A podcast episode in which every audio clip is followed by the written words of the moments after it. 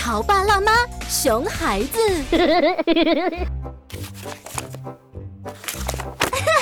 爷爷爷，你看大老虎的花纹好漂亮，好漂亮哦！哎，奶奶，你看大老虎在打哈欠了，它好像要睡觉了耶。哎，呀嘞，花了好几百了，你怎个就只会看大老虎啊？哎呦，豆豆啊，老虎要睡觉了，我们啊不要打扰了。那我不说话，我不打扰他，我要看嘛。哎呀，奶奶带你去看看其他动物嘛。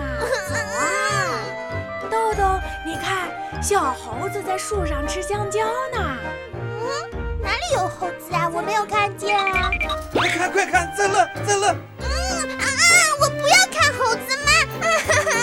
好，好，好，你看这里有好多蜥蜴哦。在树枝上趴着呢。我看不见嘛。哎呦，真个有困了，这虾们眼睛有好问题哦。哎呦，给我看看，哎呦，小妹，哎，赶紧走走到医院去。啊啊！不进医院吗？有请九八八故事广播特邀嘉宾。或许你还不知道，这个游戏可不是仅仅让孩子找到隐藏的动物们，它其实检测了孩子视觉填充能力。视觉填充能力在学习过程中是整体知觉与部分知觉交替的过程。孩子在学习生字的时候，既要整体认读，又要能够把生字拆分成不同的偏旁部首来书写，这就是整体与部分的关系。如果孩子在写字的时候经常多一笔少一笔，那就不是简单的粗心了。还有更重要的，在学习数学的时候，视觉填充能力对图形的识别、添加辅助线进行图形变形等等，都有着至关重要的作用。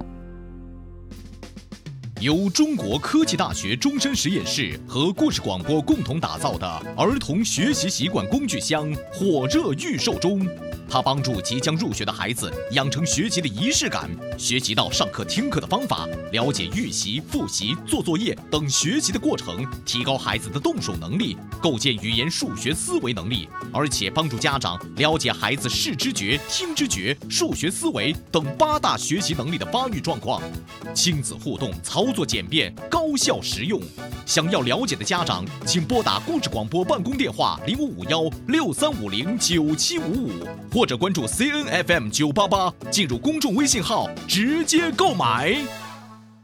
更多精彩内容，敬请收听每周一至周五下午两点到两点半，晚间九点到九点半播出的《潮爸辣妈》。